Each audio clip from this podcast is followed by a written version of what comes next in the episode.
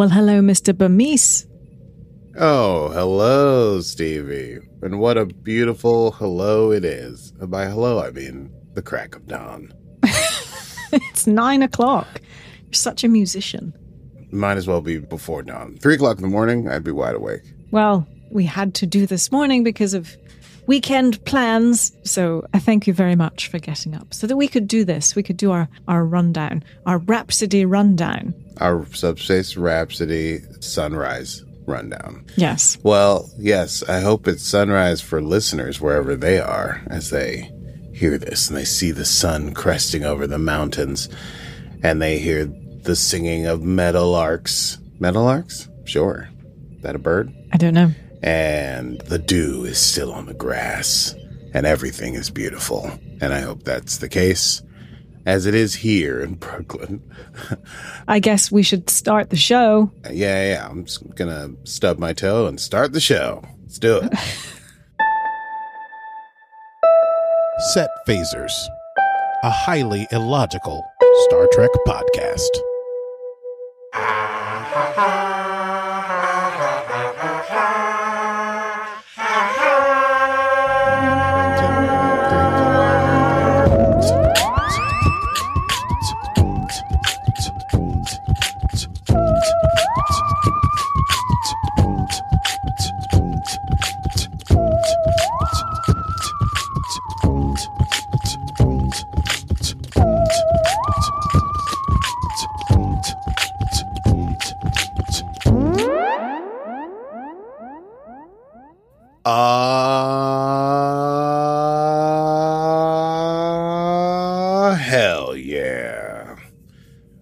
Welcome to.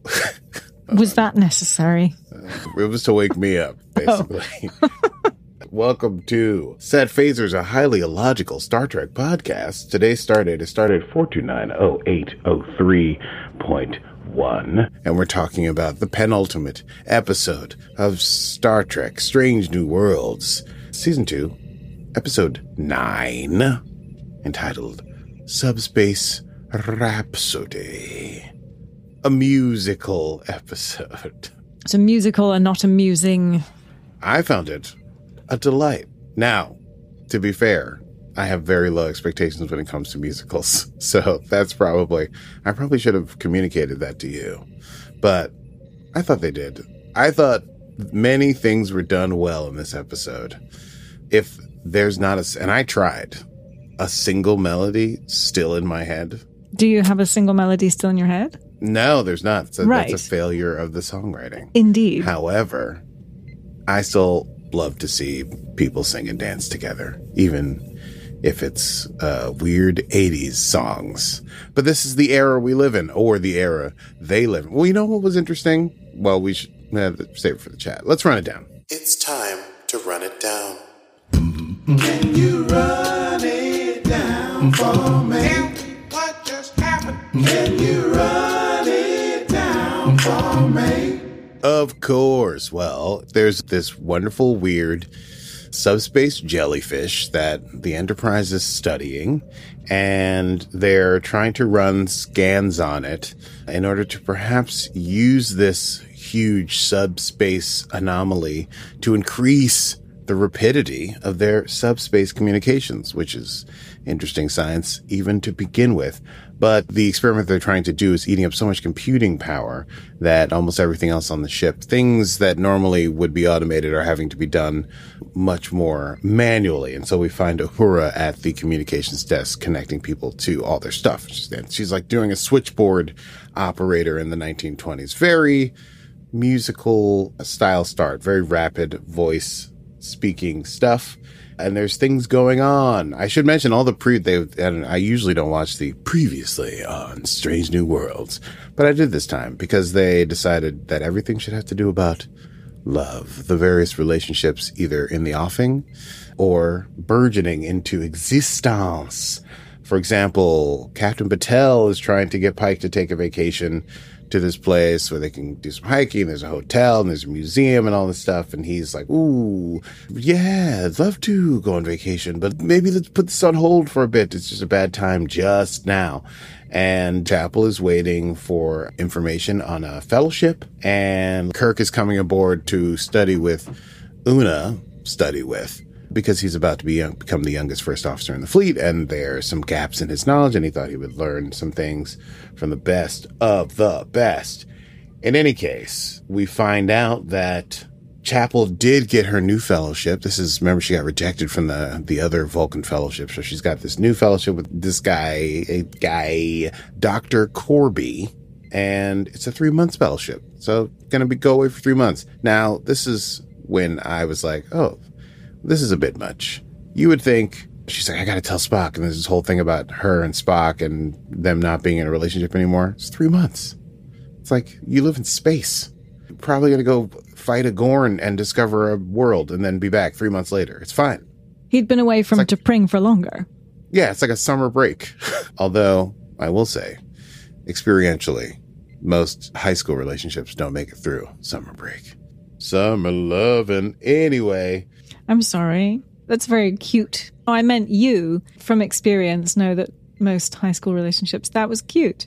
That was vulnerable. Oh. I applaud you.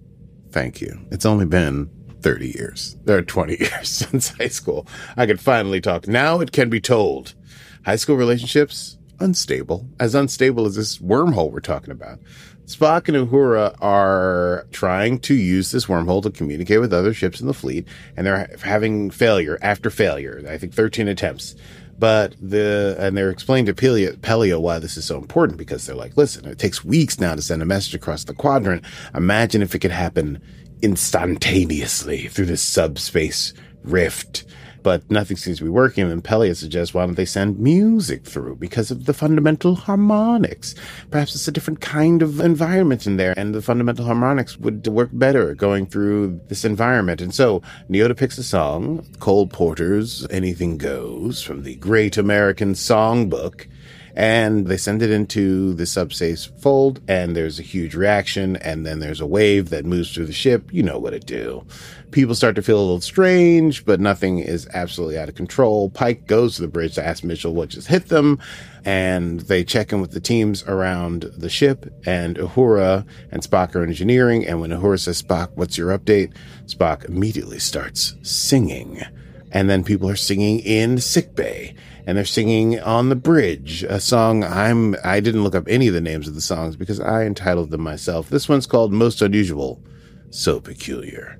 The enterprise is surrounded by a field and everything that is on the ship is susceptible to singing. Thus we hit the credits. Glee club version of the credits. Lots of bum bum bum bum bum bum bum bum bum. And also in the interest of more vulnerability, yeah, I've been in glee clubs. What do you want from me? What I want is a video. You'll never get it. We discussed this. That is what I want. No, no, I'm vulnerable enough to talk about it, but not to have that it out there in the world. Are you mad? I'm not mad. I just think it would be sweet and endearing. No, it would be mortifying and embarrassing. Yeah, that's right. I was once in a group that didn't have a name, and then everyone in the group except me decided we would call it Acapella.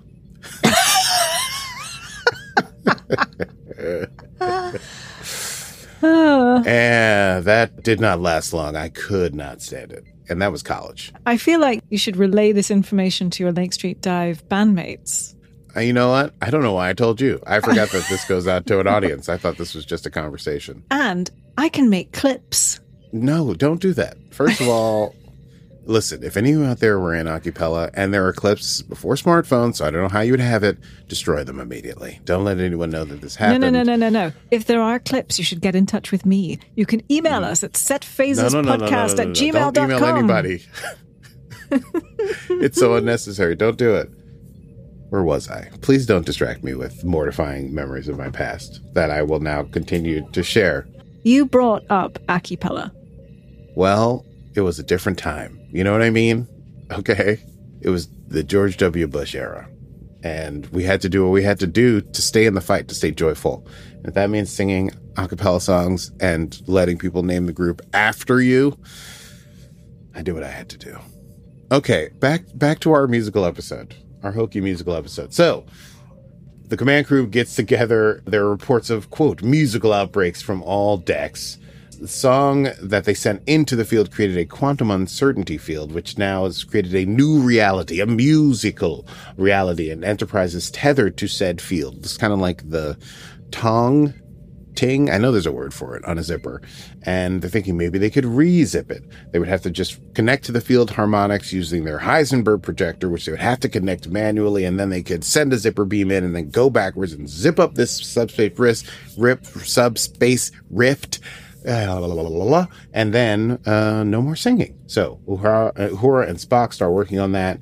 Uh, and Spock seeing the messages uh, in Uhura's sort of like to be distributed box, sees that Chapel got a message from Dr. Korby and wonders if that means she got her thing and hasn't been mentioned to him yet. And Uhura encourages Spock to ask Chapel as she does not check personal correspondence. But Spock says that the relationship has been having communications challenges of late. Una and Kirk connect while they're trying to do the actual manual connection of the Heisenberg projector and the field harmonics to the deflector dish or something. I, I, I don't know. I, uh, there's too much. There was too much to write down. And as they're discussing how to be a best first officer, Una breaks into a song. And now this is the only song I think re- that really seems to cleave to the great American songbook style of song, the like 1940s, 50s, 60s musical number you sing, you talk. There's a little bit of back and forth. It's, it's like got a dancing vibe to it. I very much enjoyed this. And I think, although I know already in advance, although I know that Stevie may not have enjoyed the music in this episode, I think if they had cleaved to a more classical musical thing like this first number here, it might have been a more fun. There would have been more dancing and it would have been more interactive instead of going for the modern sort of pop musical. But I don't know if you think that. Mm, if any of the music had been catchier, better written, fine. I just felt it. They swung for the fences and missed. Well, I didn't even look up who wrote the music because listen, they're not going to win a Tony. But it was a cute song, and it's all about letting go of having a more hands-on approach with your crew and to connect to your truth. And so they're singing and dancing, and La'an witnesses this, and La'an has her own acts to bear regarding this. She sings a much more modern, more of a wicked style Broadway song. And I'm sorry if I'm going to just keep whipping out Broadway references, but singing a song, I guess we could call this one Flying Blind. How would that feel?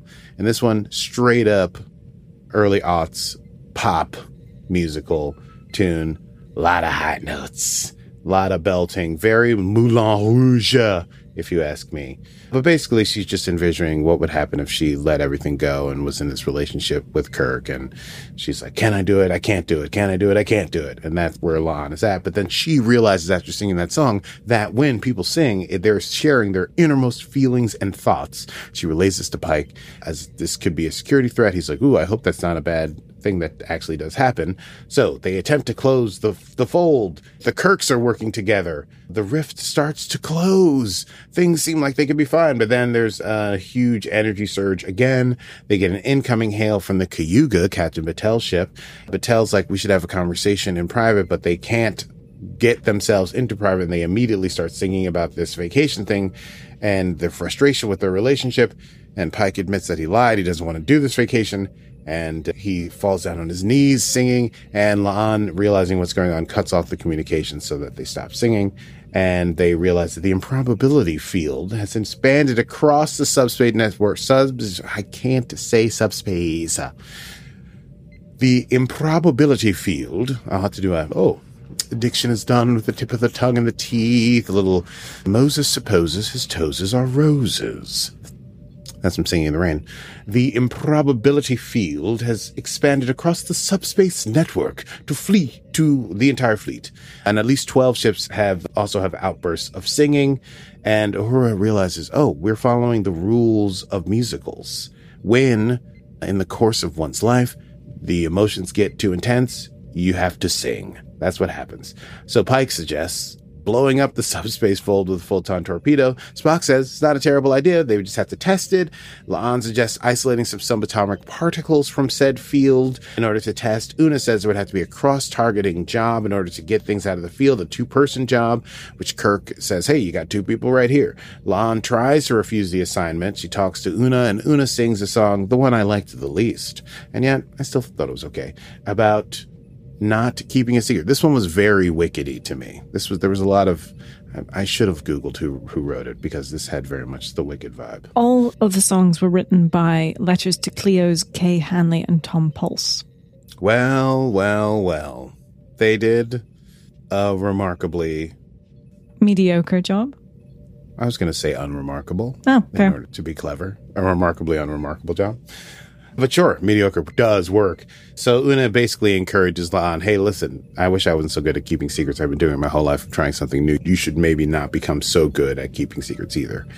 Instead of dancing, they float in the air for a bit. That didn't really impress me. La'an and Kirk, they work together. They get the particles. They send them to Spock in engineering. And just as La'an is about to confess, there's an explosion in engineering. Apparently, blowing it up ain't gonna work if they do try to blow it up, the explosion would be amplified by the subspace rift and it would destroy all the ships that are connected to the subspace rift. And as that happens, the Klingons have also been hit because the rift is on the edge of Klingon space. Thus, they are contacted by General Garkog, who's super upset, and he's saying the Klingons are coming to fire on the fold because it is the source of their embarrassment, and they have two hours till they get there, and the Klingons thereafter refuse hails. So they know that if they hit the field, they'll destroy all the ships in the Federation and half of the ships in the Klingon Empire. They're looking for a tactical strategy with the Klingons to maybe stop them from firing, and also Pike uh, asks Uhura and Spock to figure out what can be done before the Klingons arrive so that they don't have to face this doomsday. Spock suggests studying the songs and the frequencies they make and may be able to analyze and find patterns that can break the improbability. So they need to start a song. Well, fortunately, they walk in to the lounge and they find Chapel and Ortegas and Sam Kirk toasting Spock realizes that they must be toasting Chapel's fellowship. He wonders, hey, why didn't you tell me about the fellowship that you have? This obviously initiates a song because the emotions are out of control. Uhura starts scanning, but she also starts singing and dancing, and Chapel sings about how happy she is that she's getting the fellowship, how hard she's worked. There's a big dance number in the lounge. It's freedom and I like it. It's probably the name of the song. She says in the lyrics, if I need to leave you, I won't fight it. I'm ready. And Spock, at the end of this tune, departs without a word. Kirk and La'an are working on a battle plan and they seem to be coming up with some good strategies. And then Kirk wonders what it was that La'an was going to mention earlier before. And then Kirk wonders what it was La'an was going to mention before there was an explosion in engineering.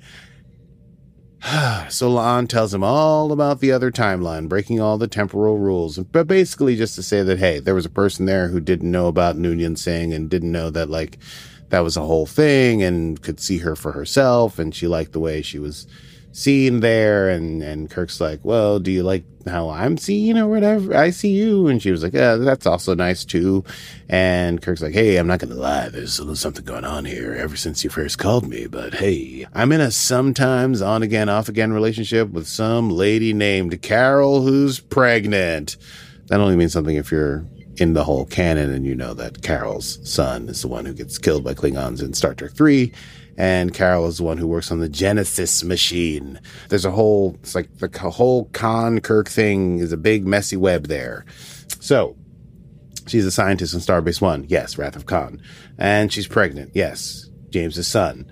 And oh, wow. So things are awkward. Anyway, Uhura walks in, finds Spock, says she's Spock says he's been analyzing the data. He cannot find a pattern and he is distracted because he didn't realize that Chapel would be so definite about ending their relationship.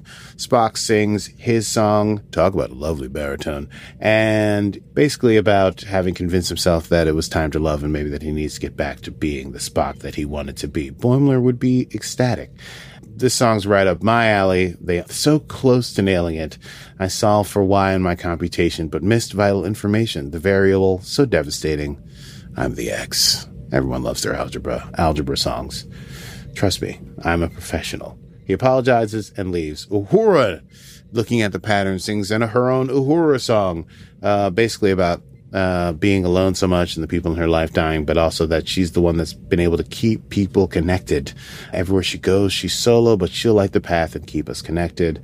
She hears everyone's voice calling her name as she did at the beginning of the episode. She strengthens the ties that bind, which is literally what the communication officer does. So no one has to be alone. Uhura sings her song and then she sees a pattern and she knows what the next move has to be. Whenever someone sings, the field spikes and they need to get the spike to a certain level to break the field. But in order to get like the spike goes up to like 50 or 30 when people are singing all together and they needed to get to like 350, 344 I think precisely. So they had to get a lot of voices singing together. The like the whole ship, like all 200 crew members on the ship. And Pike's like, "Well, that sounds like a job for the comms officer." And to inspire everyone to sing, Pike addresses the crew. He says, "Follow one voice, the voice of the Enterprise, Ensign Uhura." Uhura begins the big cast number. There's crew people dancing in the halls, Spock singing, even though he says he won't miss it. The refrain is, We all work together. We all work better, all together. We overcome our obstacles as one. strange moment that I found truly strange the choice to choreograph M'Benga and Chapel just skipping through the med bay. They need more voices. They hail the Klingons. Weird moment where the Klingons are basically a boy band, which makes sense given the Klingons' outfits described by a close friend of mine as a cheap laugh, but I laughed about it twice. I watched it twice and I laughed twice. So the Enterprise and the three Klingon ships are all singing together, and they get to the crew of the Enterprise, which really, honestly, as an analysis of musicals, that is the opening number. You want to open a big musical. That's your Oklahoma. What they ended with is the cast number. Anyway, it doesn't matter to me and they managed to blow up the subspace rift with their beautiful Bon and singing. and so, Pike asks her to hail the Klingons to mend some fences. Una checks in with La'an. La'an is glad she took the chance and didn't keep the secret, and maybe they should do that more often. They toast to that. Pike and Batel have dinner, and Pike admits that the vacation sounded awful, but he wanted something quieter. There's good news and bad news, Batel says, because she has a priority one mission, so they have time to plan. I wonder if that's a throw to the season finale. And there'll be no camping, she says, though, unless it comes with room service. Uhura does a, fi- a wrap up doing her personal log. The Federation has gotten back to normal. Spock smoothed things over with the Klingons uh, by engaging in some blood wine diplomacy, which he learned in episode one of season two. And Pike has Uhura share info with non Federation ships about this situation so that everyone knows. And Uhura hums, but it's just because there's a song in her head. Pike gives a look. And here endeth episode 9 of season 2 of Star Trek Strange New Worlds Subspace Rhapsody. Subspace Rhapsody. Let's chat about that. I say, darling, let's do a quick chat about that. Yes, yes, yes, let's, let's do. I didn't like it. I understand that. I'm so sorry for you. I know. I wish that uh, it wasn't so painful. I am able to disregard bad, mediocre songwriting. So I had a great time. Yeah, I've never disliked an episode of Strange New World as much as this. I've rarely not enjoyed Star Trek episodes as much as this. This was quite something.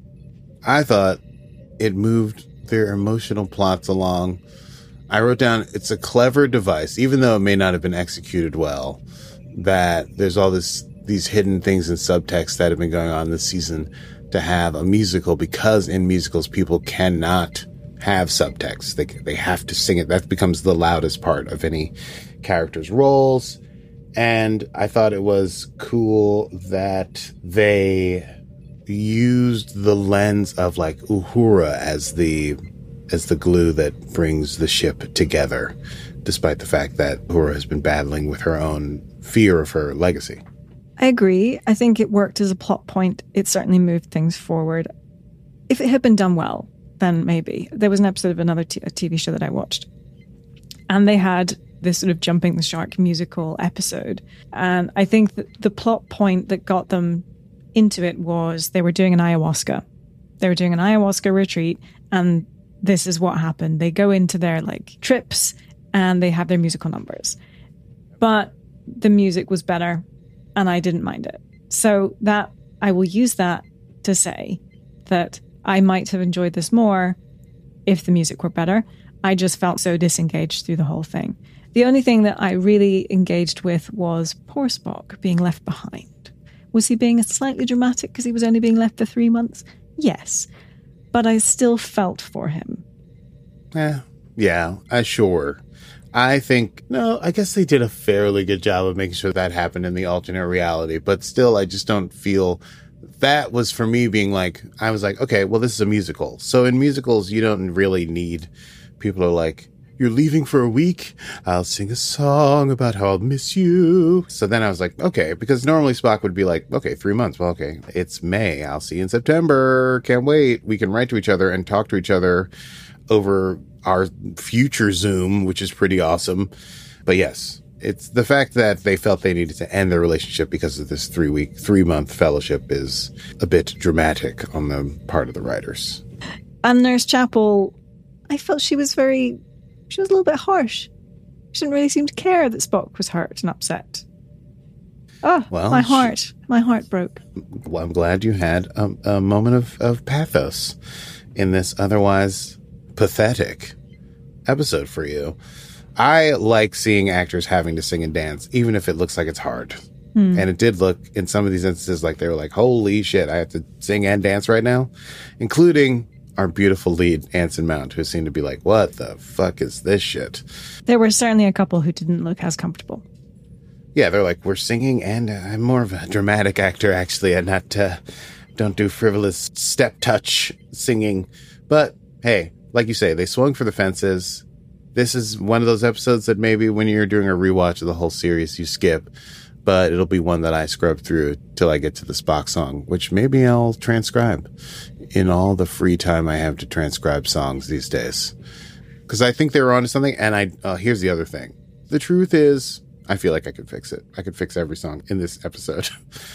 I'm like, if they had just not forced rhymes here, if they had changed these chords, there was like a leitmotif they tried to bring throughout most of the songs and then bring into a beautiful denouement at the end, but they didn't underscore it enough and they changed it so often that it didn't really make sense and didn't really deliver on the finale. So yeah, I just had feelings that I was like, man, if you just uh, do a little editing here, a little editing there, but hey, I'm just a songwriter from New York. What do I know? I think Nobody you know called me for the musical episode, as I've been begging them to.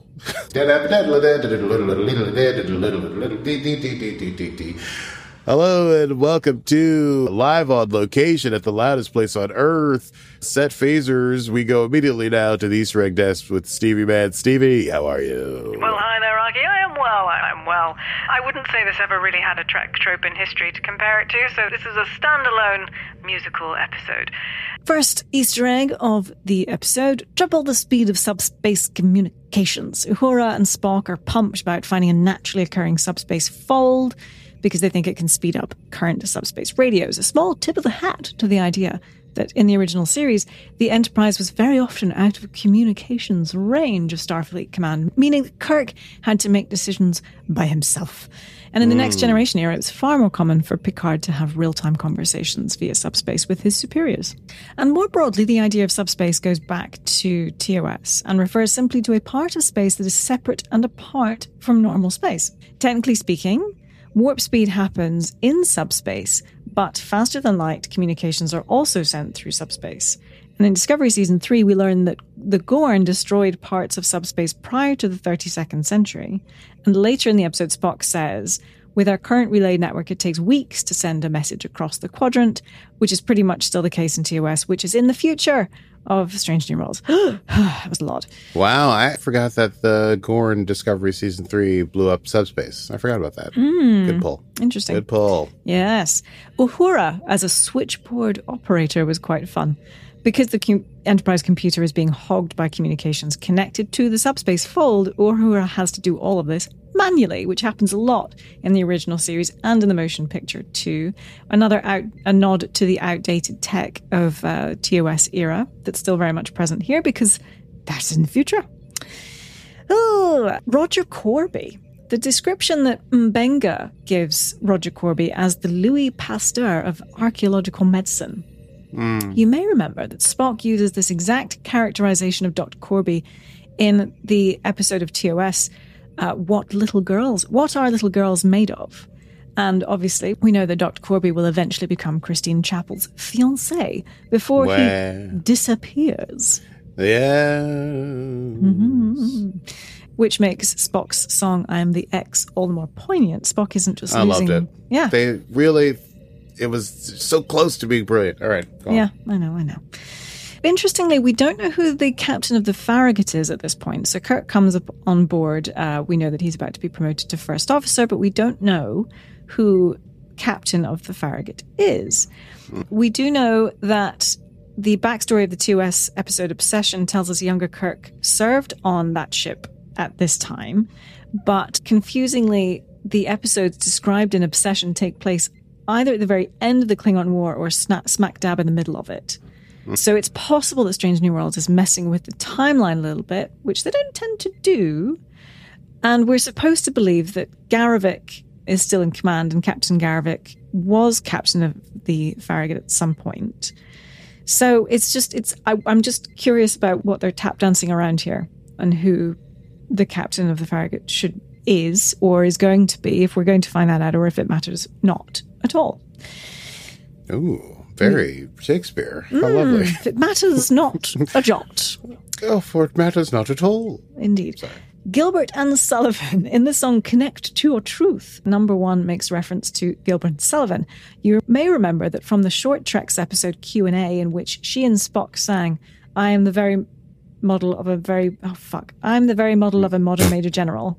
You got it. Thank you. While stranded in the turbo lift. Accidentally, Michael Chabon penned that episode and also referenced the TNG classic Disaster, in which Crusher had Geordi sing the same song. So, fun little connection there. I Um, do possess the entire catalog of Gilbert and Sullivan on CD Oh, okay. behind me. This is a little interesting nod here. So, La'an calls Kirk Jim, which is what the alternative universe Kirk asked her to call him in Tomorrow, Tomorrow, and Tomorrow. Of course, though, throughout Trek canon, we know Kirk himself prefers Jim to James. But weirdly, almost everyone in Strange Worlds has called him James, except La'an, who is calling him Jim. So, hmm, just wondering where that might go, if it goes anywhere at all. That's right. He's not cool enough to be a Jim yet. No, He's no, no. cool. He's Yes. just not that cool. Did we? I don't think you touched on the fact that Bruce Horak was a Klingon captain. So when Bruce Horak was killed off as Hemmer, they did say, the producers and directors did say that, sorry, the showrunners said that Bruce Horak would be back. He would not leave Strange New Worlds forever. And he has so far appeared, I think, two or three times already. So, but this time for the first time as a Klingon, which was quite, that was what I would say was possibly my favorite moment. La'an had a couple of good lines. We talked about Carol Marcus, a big nod to the Wrath of Khan there. Not going to labor that point. Big feelings. The, the idea that Spock has emotions that are more intense than regular human emotions, established way back in TOS episodes like The Naked Time, Amok Time, and All Our Yesterdays. But the fact that Spock, Spock says, Spock, the fact that Spock says, I feel things differently, bigger, is 100% a huge part of his entire arc in the classic film, starting with the motion picture when he fails to purge all of his emotions in the Kolinahr. And interestingly, you could say that in a sense, this episode also sets up the naked time. Because Chapel is breaking things off with Spock, this in theory could lead Spock to be colder with her when she returns to the Enterprise in the time of the original series. Indeed. To be more composed and more Vulcan like when she returns. Indeed. Yes. Me here on Desk. It is back to you in the studio. Thank you very much. We go now to Quotable Bubble. Quotable moments. Listen, it's a flippin' musical. So there's quotes for days, but I picked three. I thought Spock's line, I see her logic, and yet I am hurt. I am left behind. That, hey, let that be a mantra for us all. This all makes me so uncomfortable. I want to let go and be vulnerable.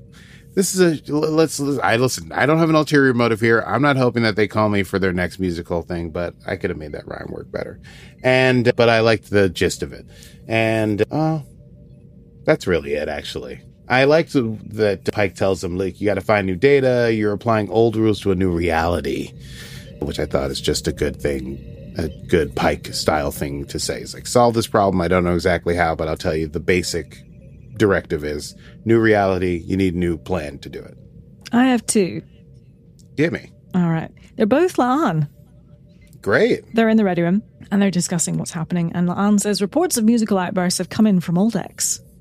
Musical Love outbursts. Love mm-hmm. that. That's how La'an would think of them, yes. Yeah, and when they were discussing the problem, she said, "More improbability, or will we, will we just suddenly puff into bunnies?" I just thought she delivered those two lines so wonderfully. Just her full disdain uh, for this whole situation. Which, interestingly, mirrored my own. Hello. Look at that. You found another way in to this episode. You and La'an, you and Spock. Ah, chiaroscuro. Let's move on to next time. Didn't know you spoke Italian. Next time on Set Phasers. if it has to do with drama, then I know the word. Next time on Set Phasers, we'll be discussing the final episode. finale. The final episode. The finale. Uh, it is entitled The Hegemony, which sounds terrifying. You think I, I wasn't sure if it was the hegemony, like Hegemony. matrimony. I think it's I common know. to say hegemony. I don't even know don't what the word is. I thought it was made up. I thought it was a Trek made up word. Oh, hegemony. Hegemony. It's like it's like a dictatorship. It's like a ruth, not ruthless necessarily. Like fascism. Hegemony is just like total power. Yeah. So please join us for that. And if you enjoyed this episode and you can't wait until next week to hear about that episode, we have tons of back episodes that you could check out. So please do go to wherever you get your podcast from and listen to us talk about Star Trek. Dang it. Absolutely. And do follow us on all of the things. I might even just post a little clip of Aki. Don't. And Why would his- you- Because this is who I am and what I do. I might not. We'll see. You'll just have to follow us and find out. I just now I know I have several days to go find everyone who was in that group and swear them to secrecy in a blood oath. Aw. All right, fine. Well, until next time in our season finale, I am Stevie Mans. And I doubt we will be bunnies, but we may not be done with singing. And this has been Set Phasers, a highly illogical Star Trek podcast. Computer. and program. Oh, you can't see them, they're off screen. Okay. Oh my god.